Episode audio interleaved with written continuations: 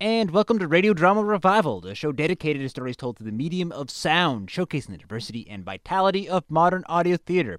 Here are your news, reviews, discussion, and of course, stories. And I'm your host, Fred.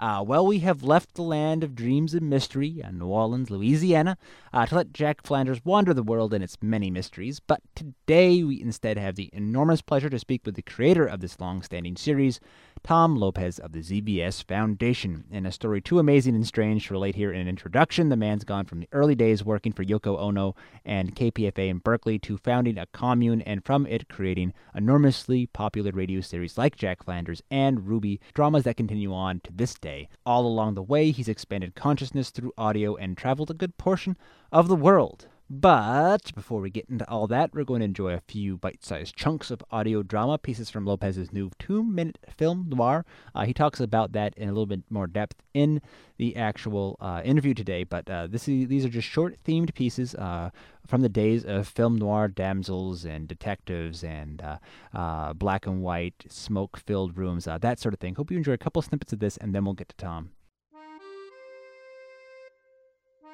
It was in Paris in one of those retro noirish cafes, the sort of place that's always dark, even in daylight. It's the sort of place you'd expect to find Hemingway or Fitzgerald, or maybe Gertrude Stein and Alice B huddled together at the next table. It's the sort of place where American expatriates hung out back in the 1920s and 30s. When you walked down the steps into Chez Tootsie, it was like stepping into a time warp. Bonjour. Bonjour. Vous avez une allumette, un feu? What's that? A light. Oh, yeah, sure. Oh, Zippo. Are you Tootsie? No, no, no, no, no, no. I'm Claudette. I'm Freddie. Mm, American. That's right. After that, I spent a lot of time at Chez Tootsie. I felt I fit right in with its bohemian clientele. But it was Claudette I wanted to see. I asked her out. She said no. Finally, I told her, I've fallen in love with you. I know, Freddie. Will you go away with me? I cannot, Freddie. Why not? We are from the different time. What do you mean? I don't know. I have to go back to the States. Why? Business. When you come back? You bet I will. When? In a few weeks. Do not stay long. I won't, I promise. Write to me, Freddie. I will. Send it to me, uh, care of Chez Tootsie. So a few weeks in the States turned into months. First, I wrote almost every day, then every week, then less as time went by. Claudette never wrote back. For some reason, I didn't expect she would. Then one day, my letter was returned, no such address. And then another came back, and another. I caught the next flight to Paris. I couldn't find the cafe. I couldn't find the street. People told me there never was a Chez Tootsie. On my last night in Paris, I went to see a movie. It was an old black and white film from the 30s. I was tired. I was dozing off when I heard. I opened my eyes. It was her. There she was, on the screen. And there was the cafe.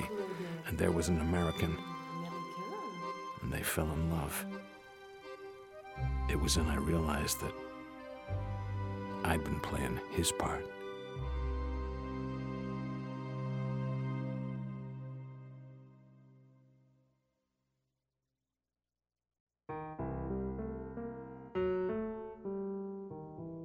You know how guys get turned on watching a woman undress?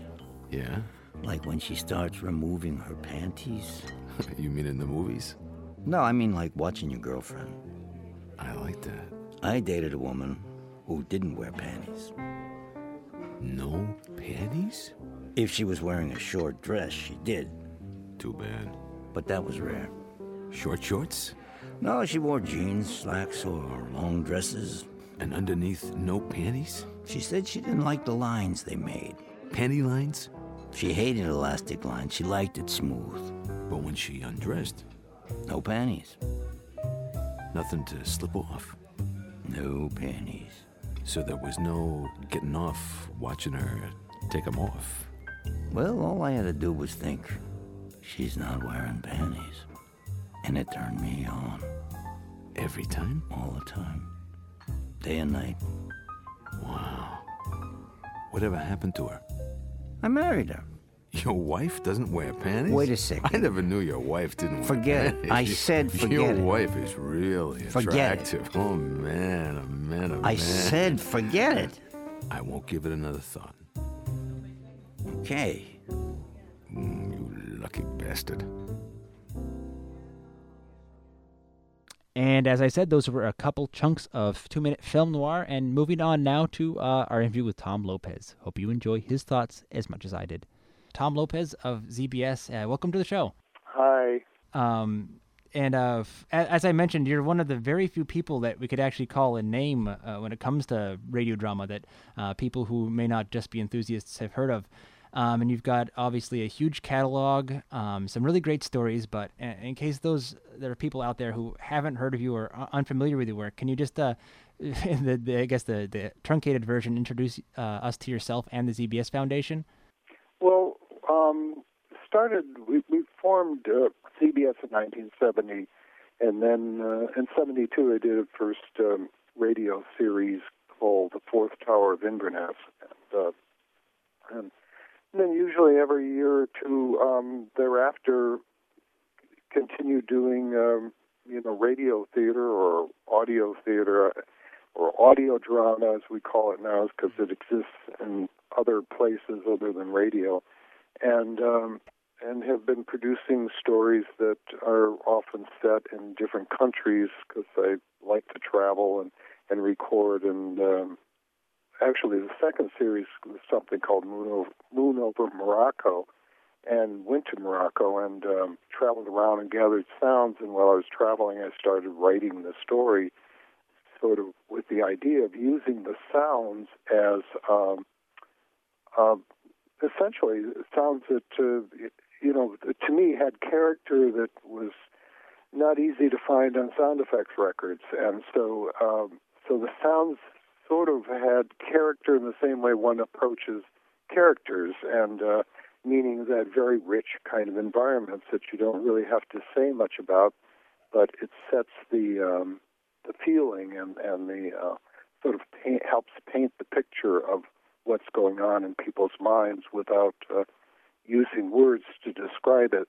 And uh, the call to prayer, you know, caged parrots uh, in, in a in a in a courtyard, and and so on and so forth, and and the um, the marketplace, the Medina, you know, and all all of these things that and uh, through films and things like that that people have seen, they sort of uh, you don't really have to say anything about it. People already um, have uh, have the experience of it. Okay, so you, you don't get too many weird looks when you're in uh, these exotic countries with your uh, microphone equipment?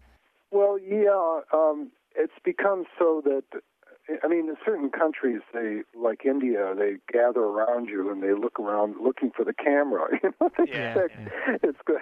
You're- You're either television or film or something, and and uh, so sometimes uh, it, it's gotten so that uh, I, I'm a lot more sneaky now. I have some very small microphones that are called trans. They're they're really lav mics, but they're very uh, sophisticated. You know that you you would normally use for lab interviews, and they're about the size of your little fingernail, and uh, and so a couple of these on the uh, small bag carrying the the digital recorder, no one even knows it's there, and so you can sort of uh, um, go go anywhere you want, you know, cafes and and out in the street and so on and so forth. Nobody even knows you're recording, and uh, you know it's kind of stealth recording, but it's it's a I'm not recording any personal you know conversations. I wouldn't know what to do with them anyway.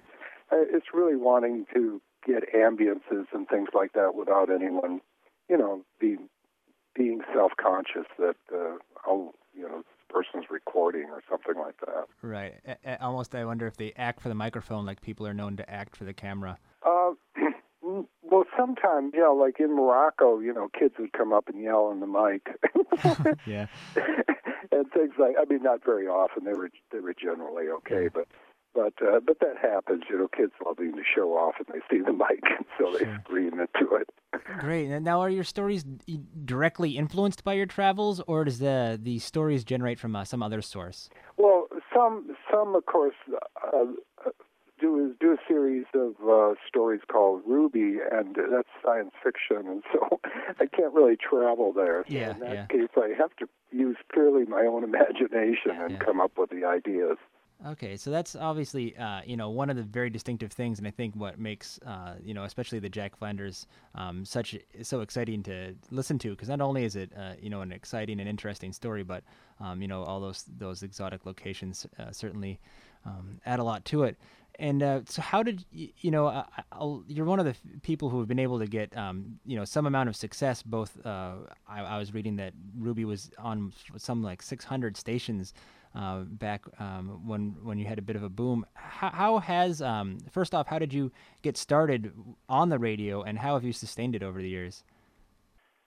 Well, it um, it started way back uh, in the early '60s where, where I when I lived in Berkeley, and uh, I started with uh, a station there called KPFA, uh, Pacifica station, and it's known as being a bit, still is a bit radical station, but um, but I th- that's that's really what triggered it, and then later I left uh, in the uh, mid '60s for London and uh, met Yoko Ono. This was before. This was the year before she met John, and I left right at the time that she met John.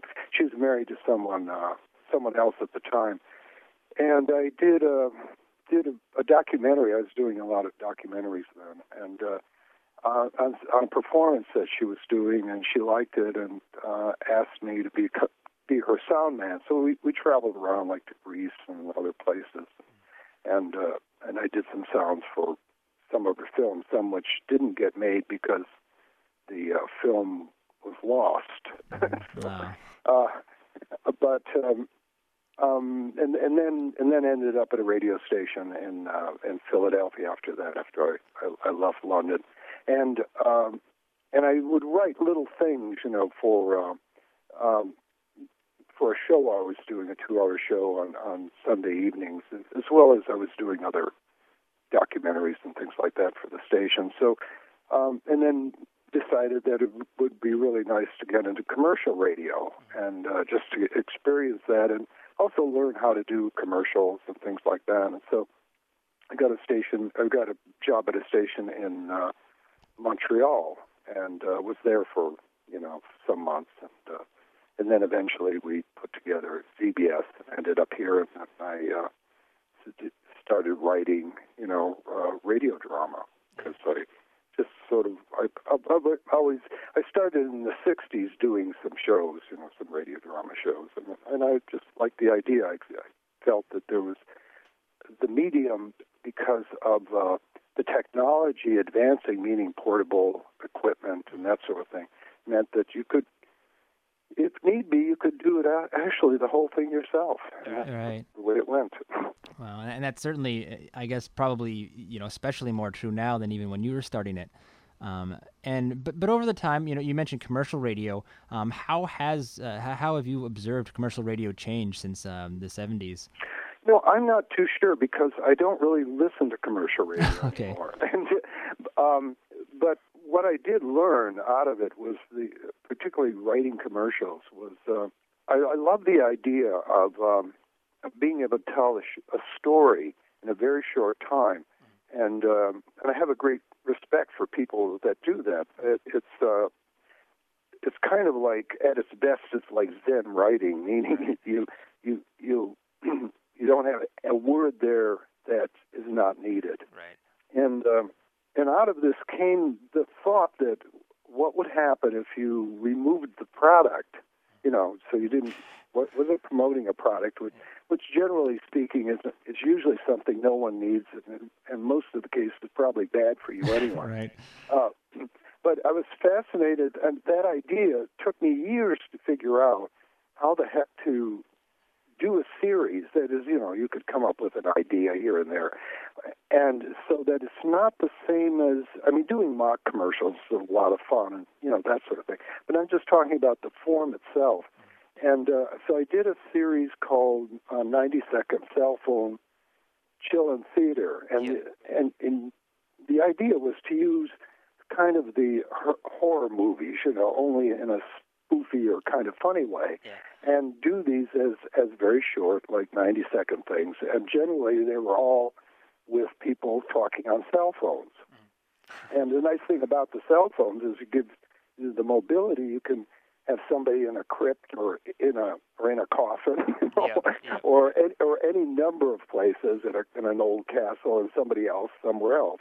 And uh, meaning there's a great mobility with with uh, cell phones. And then um, recently, I just finished a series called Two Minute Film Noir, which uh, actually NPR has been playing some on, on a series uh, daytime show called Day to Day, and it and it's about two minutes, and they're based on film noir, uh, which everyone know you know the old black and white um, stories, and using some of the gangster characters and that that kind of thing, and uh, and it's it's a great deal of fun to tell a story that's completely you know self-contained within a two-minute period, and and um, and it's that discipline I learned doing commercials that you can do it and be very relaxed about it. There's no hurry. You can really, uh, you know, think within that time. And in fact, when you do commercials, which are 30 seconds or maybe 60 seconds, you know, I used to think, oh boy, if I had 90 seconds, I could conquer the world. You know, so because then it meant you could stretch out. I mean, you can bore people to death in 90 seconds. You know, and and and I discovered something, which is that if you really like speed things up, that that is, you know, you jam a lot in that time because you say, oh, I've only got 90 seconds or something. Then it seems that every your time speeds up, and and means then it seems very short. But if you sort of settle back, lay back, take your time, the time seems to stretch. You know, it's a very strange illusion that that that we have about time, which which we know varies, and even though it can be precise clock time, um, psych- psychologically the time can change considerably. Oh, that's that's really fascinating, especially since, um, you know, earlier you're talking about, uh, you know, Ruby and a Moon over Morocco and, and and Jack Flanders. Some of those stories were um, quite, you know, uh, quite long, and, and they, you know, stretched on. And I I guess uh, originally those were um, episodes. People would hear them episodically on the radio. Yeah, like the Fourth Tower and Moon of Morocco came as the daily. I mean, with, with Fourth Tower, it's about seven minutes a day, and then and then for the weekend, the uh, it was edited together, so that was five days, which we came out to about half an hour. Moon of Morocco, I went to about 15 minute dailies, and then um, and then they were like one hours when they were put together. But but they they were long uh, because it went on daily, 65 episodes for the Fourth Tower, so it was uh, about uh, six and a half hours, and uh, and Moon of Morocco is ten hours long. It's one story that goes on for you know essentially it's like a they're like novels. Yeah. And uh, do you think any of your uh, short stuff will, will uh, revisit that serial? Um, you know, obviously the, the two minute film noir and the the Chillin Theater both had sort of a theme, um, but do you think you might use uh, some recurrent characters, things like that? Well, yeah, d- uh, definitely. It's it's um, it lends itself to that kind of thing. I I mean, I like the idea of well, Ruby is an example of something that was three minutes a day, okay, and that was done in the um, early '70s. and the stations would play this. Uh, I, I call it drive time radio drama, and stations would play it in the morning and afternoon often.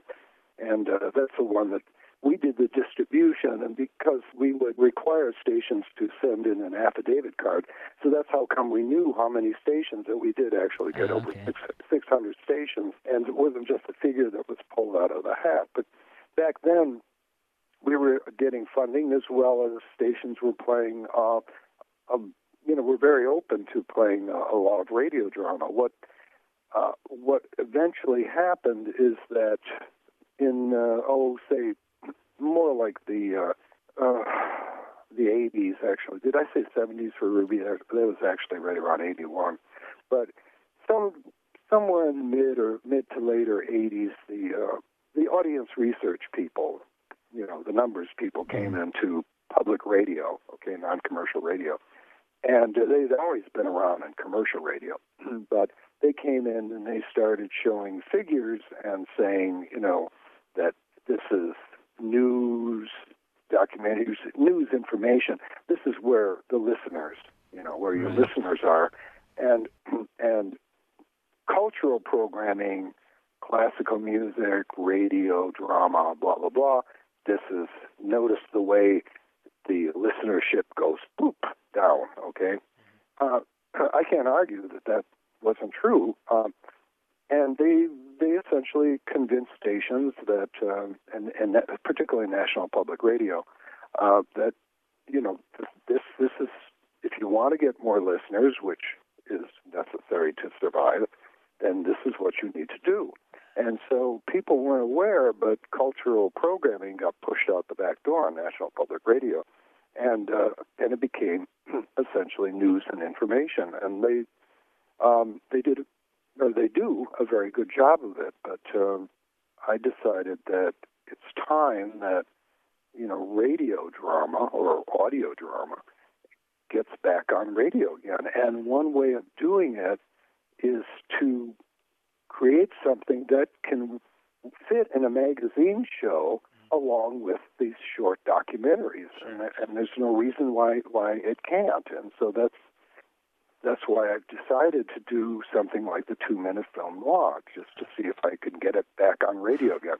So we will be distributing it to other stations. Uh, I mean, right now, as I said, NPR has been playing a few of them, and uh, but we will be giving it to a, a, a lot of other stations.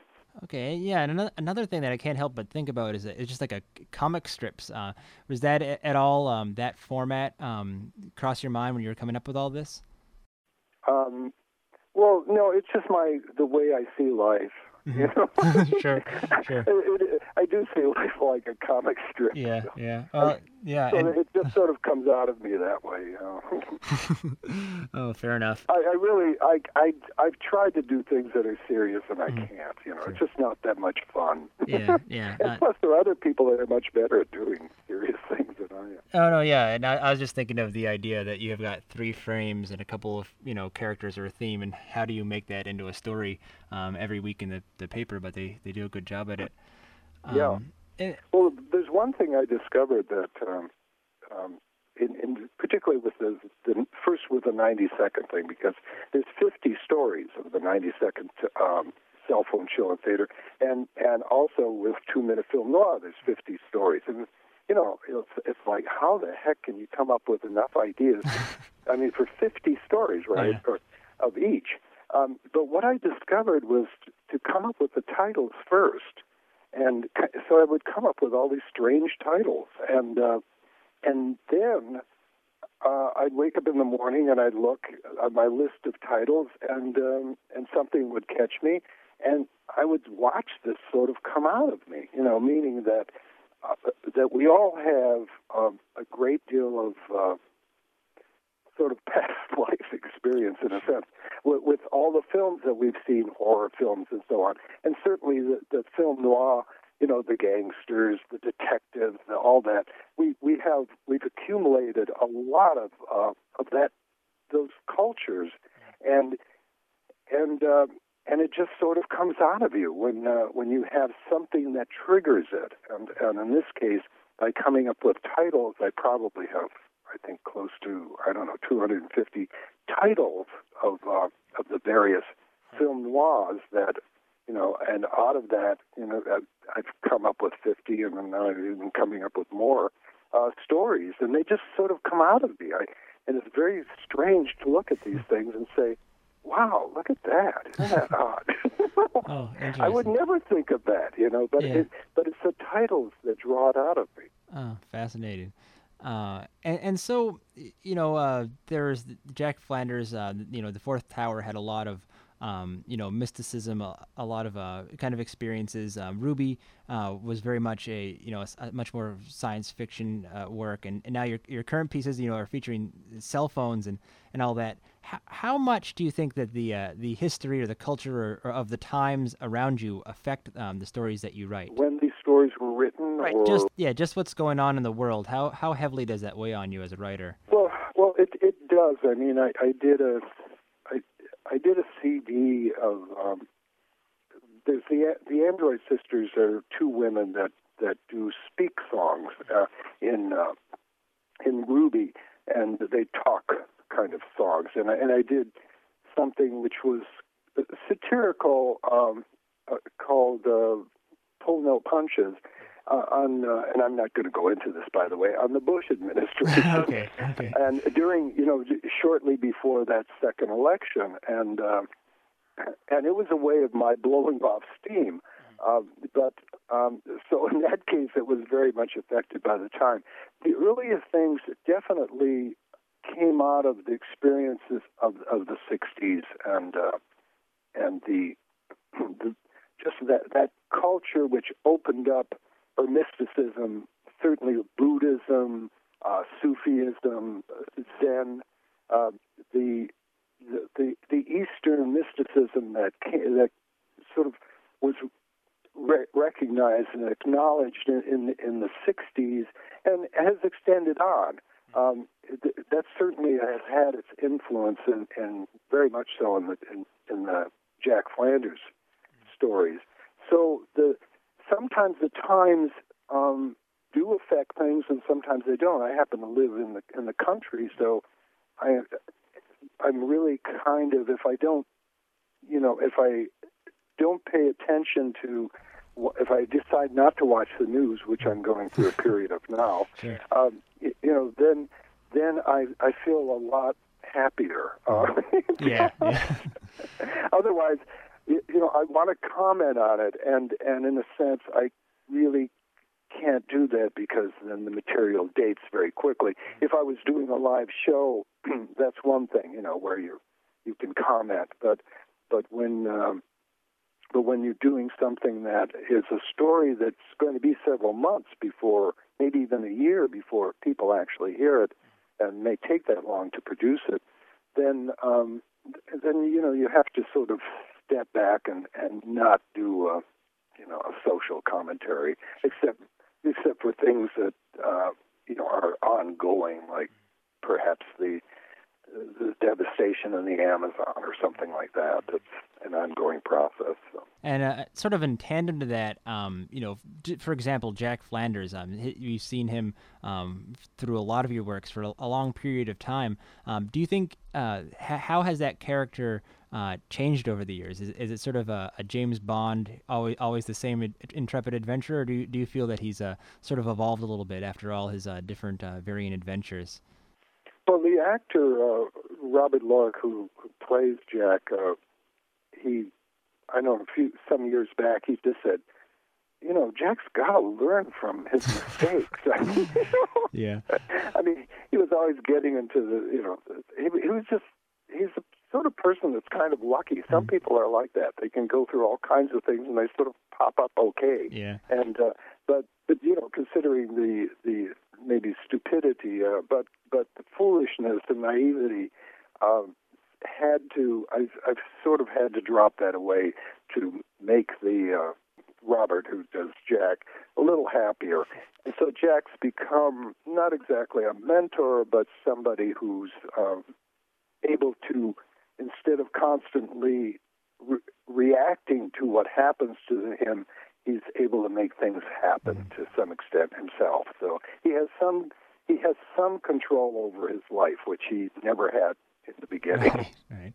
Uh, and and how do you come up with the uh, various locations that you is is it just you, you personally want to travel somewhere or you, you happen to travel somewhere or or do you actually um, look at a globe and say you know what I think uh, I think we're going to go here next? It's a combination of all that. It's like uh, wanting to go to Bali and say, you know, I, I wanted to go to Bali and uh, and um, wanting to go to Brazil before that. And I remember somebody said, "Why Brazil?" And I said, "Because they have good sounds." and yeah. and so um, so a lot of it has to do with wanting to go to places that where the sounds are interesting. And mm-hmm. I, I mean, it can be it can be somewhere like Montreal or Quebec because even though it, what you're getting is traffic and voices, the voices are going to be French generally, with a little English scattered in, and so on. But also, um, the, the the culture is very rich. I mean, uh, the, good history in Montreal and, and Quebec City.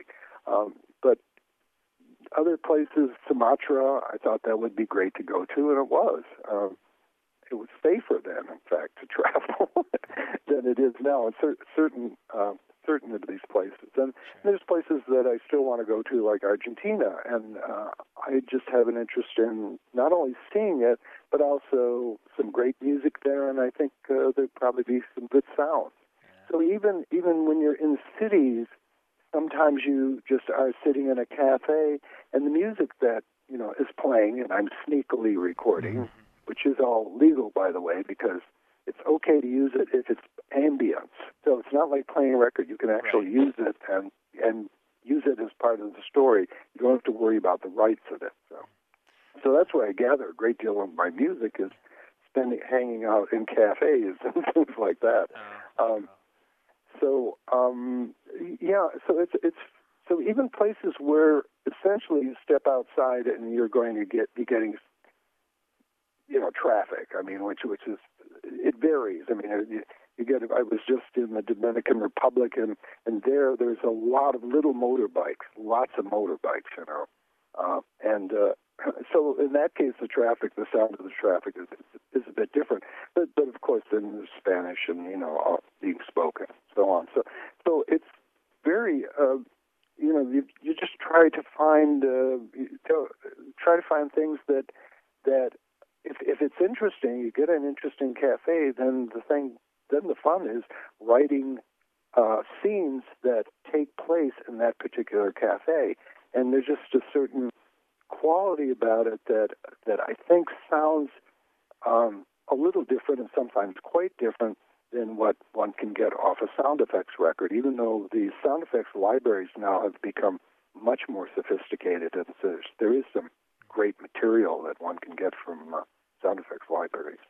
And now, uh, you know, I, I've you had this really nice field guide, uh, field recording that was in the uh, National Audio Theater Festival's uh, notebook, and in that were a couple of uh, really interesting stories uh, during your various travels. would you care to relate any rather distinctive or really quite memorable experiences you had while traveling the world with your audio equipment? Well, I've almost been killed several times, and you know, even though I'm I'm I'm ge- I'm generally not foolish. I, I mean, I don't you know deliberately take chances, but I I was in India. I had been to India as part of a little group of some people from National Public Radio and stuff, and uh, and then I was able to get some money to go back and and record. I wanted to do a series which ended up being called the Taj Express, uh, a series that's set in, in India various locations in India, and they were adaptations of, of Asian Indian short stories.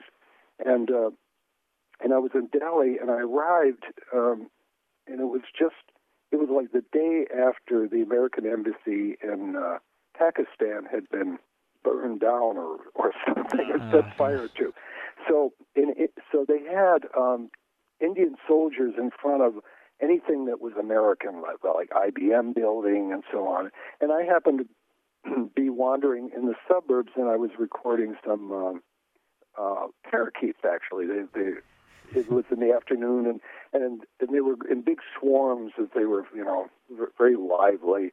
And and I was following them, and I had two shotgun mics. Now, shotgun mics are rather long; they were a couple of feet long, right? And even though they had, uh, they do look a bit like weapons. oh God! and I, and here was the suburbs, uh, and it was quite a nice suburb. As, as it turned out, it was probably where there were diplomats living. I suspect because I came around a corner. There were two Indian soldiers standing in front of this house, which had a hedge and so on, and their weapons were leaning against the the, uh, the, the gate or the wall. And here I am. I swing around and, I, and I'm pointing my um, my uh, my microphones, which uh, and they leaped for their weapons, and and you know I did, and the thing you do is just freeze, right? Which which is what I did, and they slowly called me over, and which I had to cross the street, and uh, and then I like very slowly opened up. In this case, it was a reel-to-reel tape machine, and uh, and you know pointed out they they could see that the that they weren't just weapons; they had cords that went into the tape machine. and when I when they saw the reel, they just started laughing. They Yeah. just, you know, and I figured in Hindi they were probably saying, "Well, we almost shot this this idiot tourist." yeah. Oh, And that's the thing that one always says is, uh, you know, tourists, tourists. This happened in Greece. I was there reporting that was with Yoko, and that was like a month after there was a coup in Greece. And we were in a little island off Turkey called Chios, and I, and I was wandering. Uh, I had heard some interesting goats or something, and I wandered down this driveway. Well, it turned over. It was a villa, a whole complex taken over by the military, apparently, and uh, and there you know, and I saw I saw the jeeps in the military, and I said, "Whoa!" And I started back out, and then a guard came, and he yelled, you know, and he's pointing again his weapon at me, and uh, slowly I come to him, and I'm saying, "Tourists, tourists," you know, Yeah. but I've got my microphone, and so you know, and I point to it like you know, tourists, and, and then I'll point to like birds or something like that. Well, my hair was kind of longish, and only in the sense that it was like touching my ears or something. And he points at me and he says, "Beatles," you know, and and and, uh, and I I laugh and I say London because I'd been living in London at that time. And then he started, even though he couldn't speak English, he started singing a hard day's a hard day's night in um, in, in English. You know? and uh, and then he starts laughing, and I'm laughing, and you know, and uh, and he waves me goodbye, you know, this sort of thing.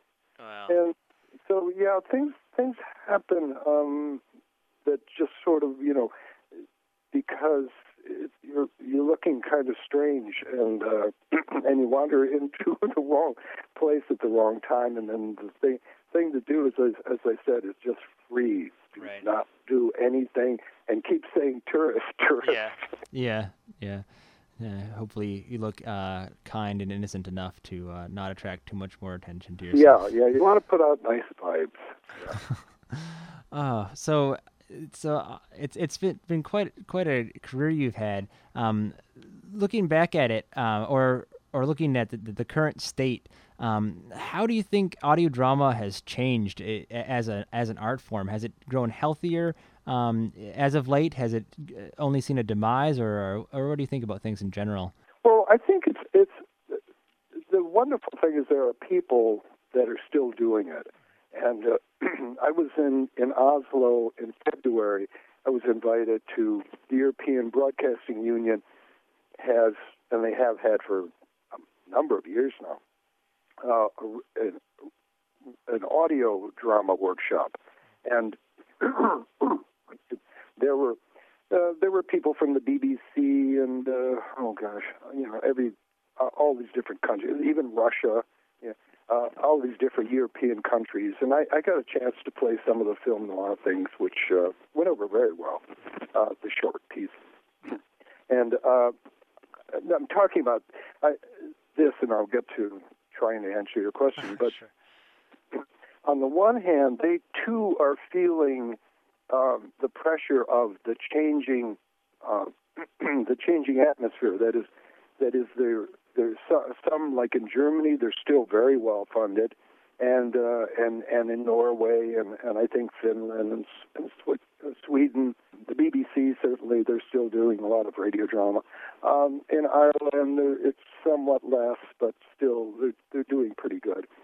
But what what is happening uh, is that they they are also on other platforms. That is, they they they're providing some of them CDs, certainly uh, podcasting, you know, on the internet. They're they're providing it. So so that's why they, they stopped or they're stopping calling it radio drama and they now call it audio drama because radio is one of only a number of platforms where it exists.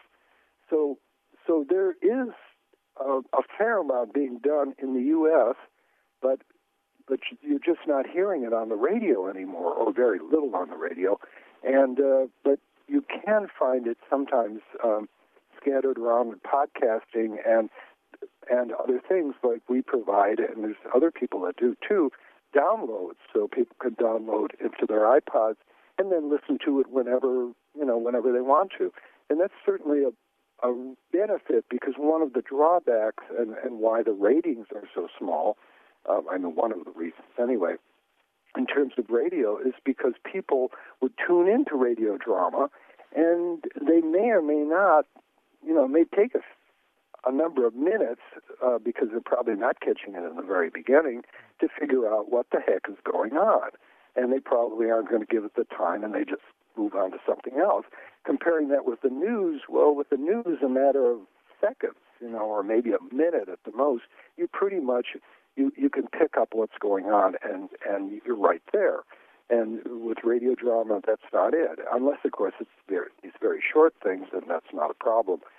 So it it um, I I can see it having some comeback in a short form for you know for radio as well as stations that that still want to play half hours or one hours and, and that sort of thing. Um, but but since at this point of the game, in terms of the majority of stations, that is usually National Public Radio affiliates, you know, um, I, I tend to think it, it's probably going to take some interesting short form to sort of get it back into um, the consciousness again, public consciousness. Uh, so no, it it it does exist. the The problem is without the a, a large audience, there's not the funding. You know, so so without um, money, it makes it difficult for most people to produce it. Yeah, yeah. And, and do you think that uh, you know if if we keep on trucking and, and keep putting out podcasts and uh, attracting sort of a grassroots audience, that there may be a point where it reaches a, a critical mass or gets some sort of commercial viability? Well, when you say commercial, you, you're, talk, you're, talking about commercial radio or commercial or public. You're still well, talking about well, public well funding.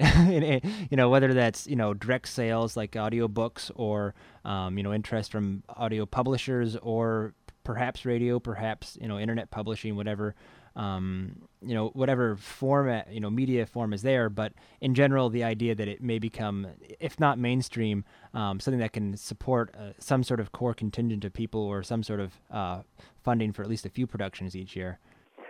It's possible. I really, I honestly don't know. I, uh, you know, it's it, it, it's really hard to say. I, I I can't. I'm terrible about predicting the future, but Fair enough but so is just about everybody else. Mm-hmm. and uh, um, I, I, I'm, I mean, I'm amazed that it's it still exists. Mm-hmm. Frankly, I mean, I, I thought it would have been swept aside totally because if you don't have money to produce it, then how are you going to do it?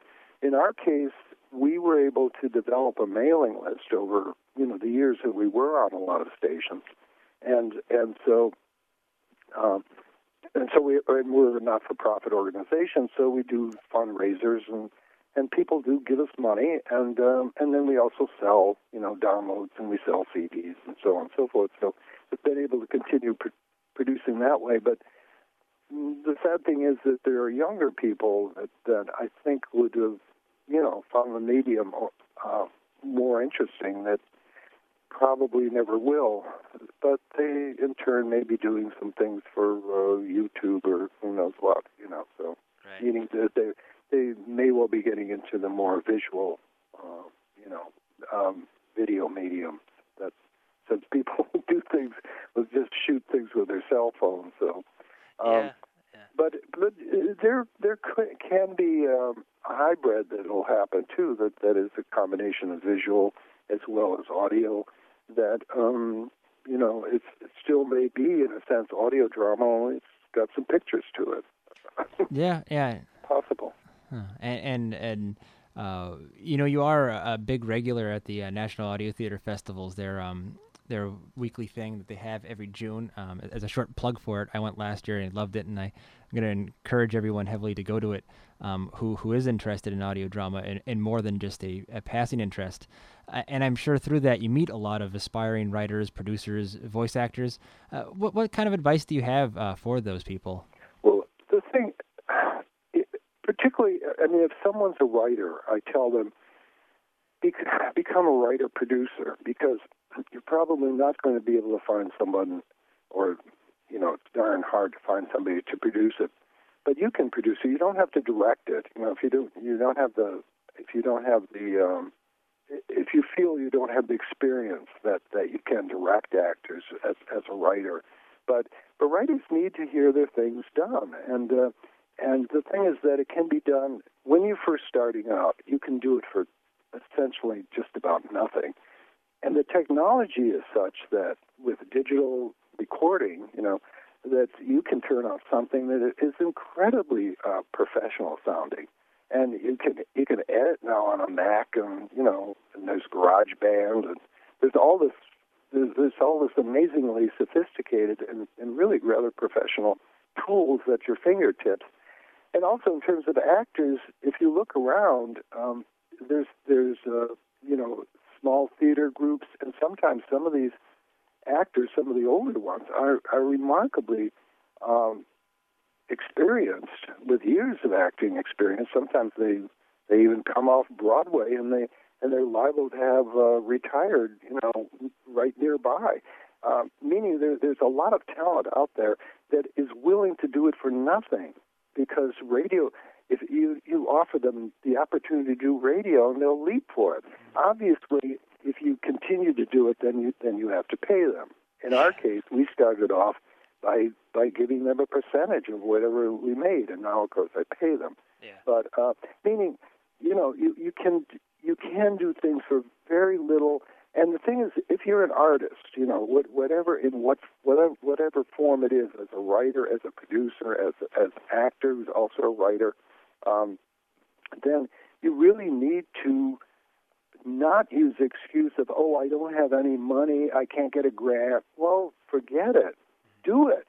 You know, I mean, it's really not a difficult thing to do at all, and it's great fun to do, and and it's like a party. You know, when when you get the actors together, especially people you you know over time that you've worked with, um, they you know it, it, it's a, it's like a great get together of a of, of a lot of of a lot of old friends, and uh, so yeah. So the thing thing to do is if you want to do something, do it.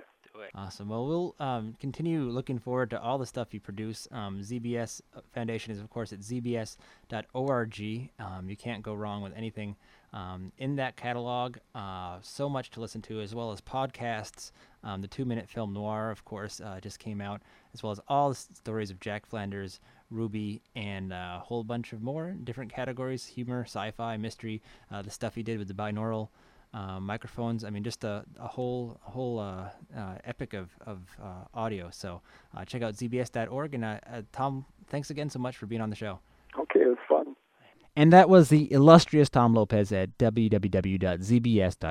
a founder of the ZBS Foundation. and that place has got so much great audio. Um, he does, of course, charge for it pretty reasonable sums, but you can also get to Meatball's podcast uh, Meatballs, Meatballs, I think is a something like that is the name of the podcast, as well as uh, some snippets of uh, film noir. They were reprodu- uh, republishing uh, Ruby Two recently, so uh, they do have some free nuggets there, and everything you pay for, trust me, is worth it. And hope you hear more of his stuff, and I definitely look forward to hearing more of his stuff from the film noir to some more Jack Flanders, of course, and Ruby, the wonderful stories we've heard all these years. Uh, coming up uh, on Radio Drama Revival, we'll be having the Weeks of Wireless stories from the Wireless Radio Theatre Company in the UK. We'll have them back for a few weeks then uh, interview their artistic director, Marielle Temple. And of course, as we move from spring into summer, I can't even believe it's happened so quickly, uh, we will be having much, much more original audio, as well as Final Rune at the end of the summer. Should have something from that. Uh, and tons, tons more audio, tons new people to talk to. If you can't wait for those more stories, recall you can always catch up on previous episodes at the podcast and blog, radio, drama, revival.com, and read more audio theater news, reviews, and discussion there. Check out Chris Duker's great uh, reviews of modern audio theater theater work, subscribe to the weekly show, or find us on iTunes. Search for Radio Drama Revival. That wraps it up for this week. Uh, till next time, keep your mind and your ears open. Thanks for tuning in and have a great week.